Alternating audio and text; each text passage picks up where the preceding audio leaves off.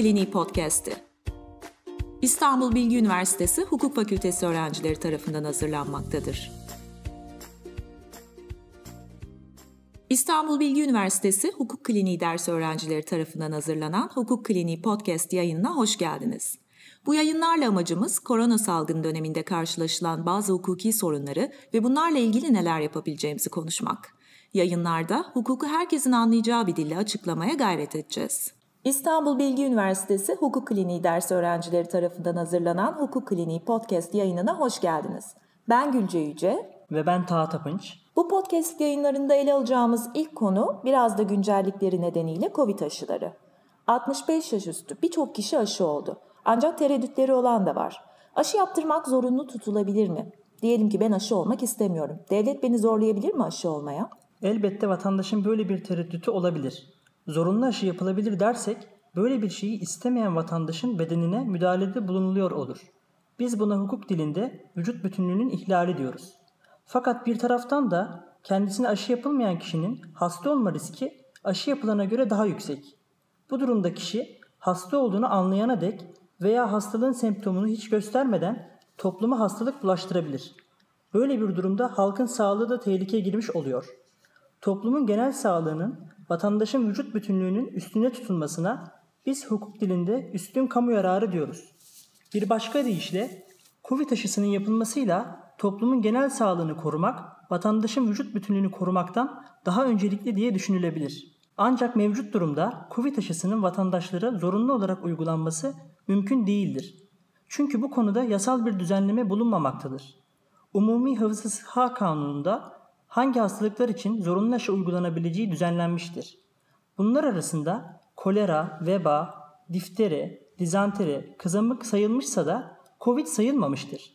Dolayısıyla vatandaşa COVID aşısı yapılmasının zorunlu tutulması mümkün değildir.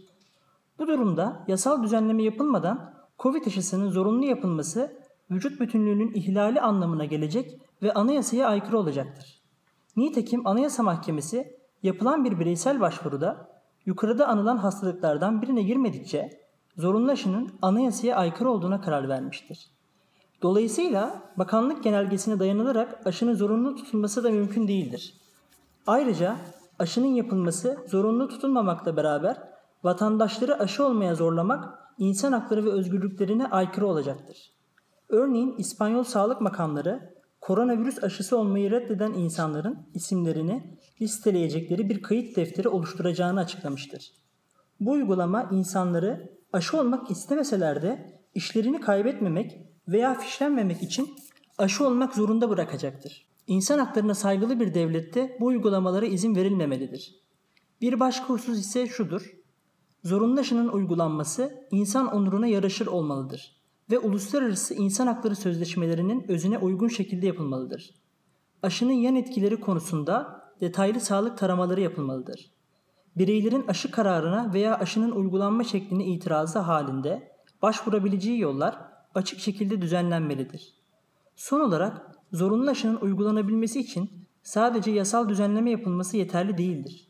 Aynı zamanda toplumsal kabulü sağlamak önemlidir. Yani aşının bireysel ve toplumsal sağlık için gerekliliğini anlatmak, bu yönde kampanyalar düzenlemek faydalı olacaktır.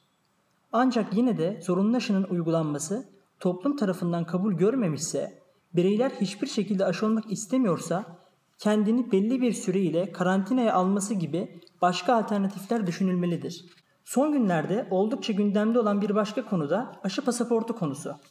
Birçok ülkede aşı pasaportu uygulamasının hayata geçirilmek istendiği söyleniyor. İlerleyen zamanda ülkemizde de gündeme gelmesi olası. Nedir peki aşı pasaportu ve hayatımıza ne gibi etkileri olabilir? Covid-19 aşısı olduğunuzu ispatlamak için kullanılan belgeye aşı pasaportu ismi veriliyor. Dolayısıyla yakında insanlar yurt dışına çıkarken bir yerine 2 pasaport kullanmak zorunda kalabilir. Biri kimliğimizi kanıtlamak için her zaman kullandığımız klasik pasaport, diğeri de COVID-19 aşısı olduğunuzu ispatlamak için aşı pasaportu.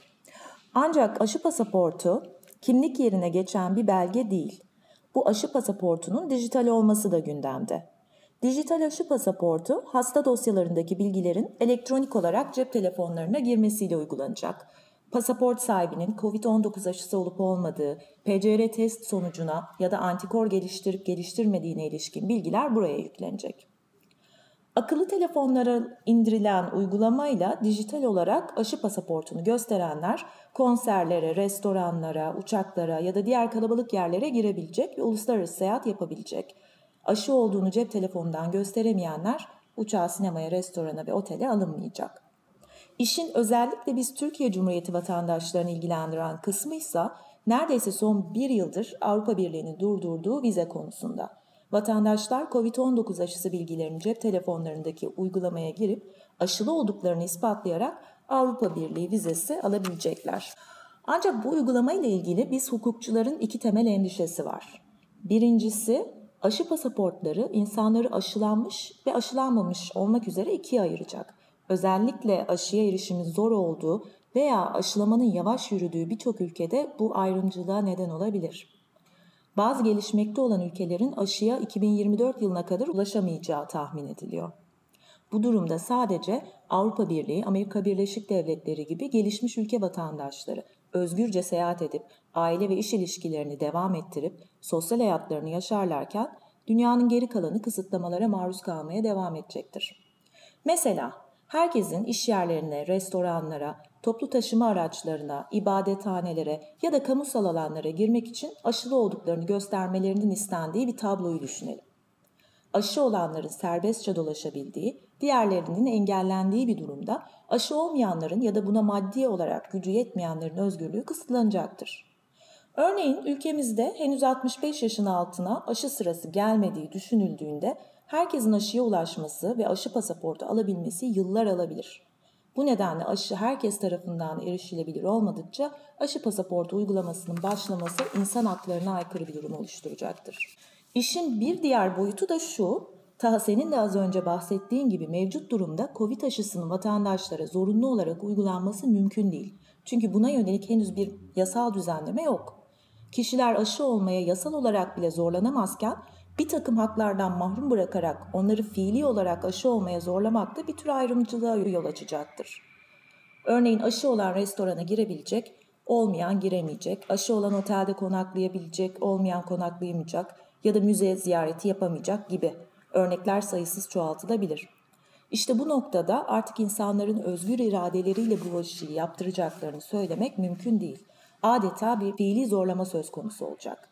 Aşı olmadıkça temel hak ve hürriyetler dediğimiz seyahat ve yerleşme hürriyetinden bilim ve sanat hürriyetine kadar birçok özgürlük alanı kısıtlanacak. Bu adeta aşı olmayana bir yaptırım demek oluyor. Halbuki aşı yaptırmayan kişinin de aşı yaptırmama hakkı var. Ama bu hakkını kullandığı için ona şunları yapamazsın deniyor. İnsanlar bu durumda adeta temel hak ve özgürlüklerini kullanabilmekle aşı olmak arasında zorunlu bir tercih yapmak zorunda bırakılmış olacaklar. Meselenin endişe veren bir diğer boyutu da paylaştığımız bu bilgilerin kimler tarafından, nerede ve nasıl kullanılacağı konusu. Sonuçta tüm sağlık bilgilerimizi paylaşmak durumunda kalıyoruz.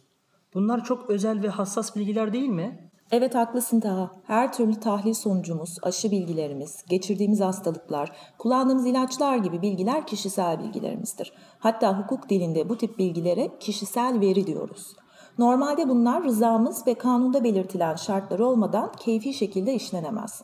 Bu rıza da yazılı, sözlü veya elektronik ortamda alınabilir bizlerden. Veri işlemek de kabaca şu demek, ismimiz, kan grubumuz, doğum günümüz veya aşı gibi bizlere ait kişisel bilgilerin bizden bunları alan kişiler tarafından bir sistemde kaydedilmesi, muhafaza edilmesi ve veriler üstünde gerçekleşen diğer işlemler. Aslında yasaya göre bazı durumlarda kişisel verilerimiz rızamız olmasa bile gereklilik halinde başkalarıyla paylaşılabilir. Bu durumlardan biri de kamu sağlığının korunması. Örneğin salgınla hayatımıza giren HES kodu sorgulama uygulaması yoluyla toplanan bilgiler de kişisel veridir. Sağlık durumumuz, test sonucumuz ve konum bilgilerimiz bu kod aracılığıyla toplanmakta ve takip edilmekte. HES kodu ile uçak bileti de alıyoruz. Yasada kamu kurum ve kuruluşları ile özel kurumlar arasında bir ayrım yapılmış. Kamu kurum ve kuruluşları yani kısaca devlet kurumları kişisel verilerimizi salgını önlemek amacıyla topladıkları için kanunda onlara bir istisna tanınmış. Böylece rızamızı almak ve aydınlatma yükümü dediğimiz bilgilendirmeyi yapmak zorunda tutunmamışlar. Hatta Kişisel Verileri Koruma Kurulu da yayınladığı bir duyuru ile salgın hastalık gibi kamu düzeni ve güvenliğini tehdit eden durumlarda bu tehdidi ortadan kaldırabilmek amacıyla kamu kurum ve kuruluşlarının rıza aranmaksızın kişisel verileri toplayabileceğini ve saklayabileceğini belirtti. Bu nedenle kamu kurum ve kuruluşlarının bizlerden rıza olmaksızın HES kodu almaları herhangi bir ihlale yol açmayacaktır. Ancak özel kurumlar veya kişiler kişisel bilgilerimizi alırken bizden rıza almalıdırlar. Çünkü gerektiğinde bu bilgileri ilgili kamu sağlık kurumlarıyla paylaşmak zorundalar. Tabii ki bu noktada bu bilgileri toplayan hükümetlere önemli bir görev düşüyor. Bunların başkalarıyla paylaşılmadığından emin olmak için bu dijital pasaportu geliştiren teknoloji firmalarını verilerin korunması yönündeki yasalara uyup uymadıklarını sıkı bir şekilde denetlemeliler. Ayrıca bir de işin şu boyutu var. Devletler vatandaşlara karşı bu teknolojileri kullanıyor ama acaba paylaştığımız bilgiler başka maksatlar için de saklanıyor mu? İleride adeta bir fişleme mekanizmasına dönme riski var mı bu veri toplama uygulamasının? Mesela aşı pasaportu dediğimiz aslında bir çevrim içi veri tabanı. Ve öyle bir veri tabanı ki burada pek çok dünya ülkesinden vatandaşların bilgileri, hatta hassas bir takım bilgileri yer alacak. Bunların hem saklanması hem de aktarma aşamasında güvenliğini sağlamak ve kullanım amacının dışına çıkılmadığından emin olabilmek çok önemli. Örneğin çok yakın zamanda Singapur'da bu kaygıları haklı çıkaran bir durum yaşandı. Singapur, salgın döneminde bizdeki HES uygulamasına benzer bir veri toplama ve takip uygulamasını hayata geçiren ilk ülkelerden biri. Kişisel veri gizliliğini ihlal etmeyeceğine dair defalarca da açıklamada bulundu devlet yetkilileri.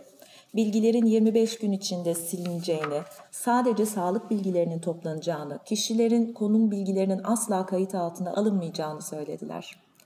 Ancak sonra ortaya çıktı ki bir ceza soruşturmasında şüphelinin takip ve yakalanması bu uygulamadan elde edilen veriler sayesinde gerçekleştirilmiş. Bu da bize gösteriyor ki devletin vatandaşı takip etme, hatta gözetleme aracı olarak bu uygulamalardan faydalanması da son derece mümkün. Gördüğünüz üzere salgın nedeniyle hayatımıza girmiş, bir sene önce haberimiz bile olmayan birçok şey yanında bir de bunların yarattığı hukuki meseleler bulunuyor. İşte bu podcast programlarında bunları ele almaya devam edeceğiz. Bizi dinlediğiniz için teşekkür ederiz. İstanbul Bilgi Üniversitesi Hukuk Kliniği dersi öğrencileri tarafından hazırlanan bu podcast yayını genel bilgi verme amaçlıdır. Yaşadığınız hukuki sorunları çözüme kavuşturmak için bir avukata danışmanızda fayda olacağını hatırlatmak isteriz. Avukat tutacak imkanınız yoksa bulunduğunuz şehirdeki baro tarafından sunulan adli yardım hizmetinden yararlanabilirsiniz.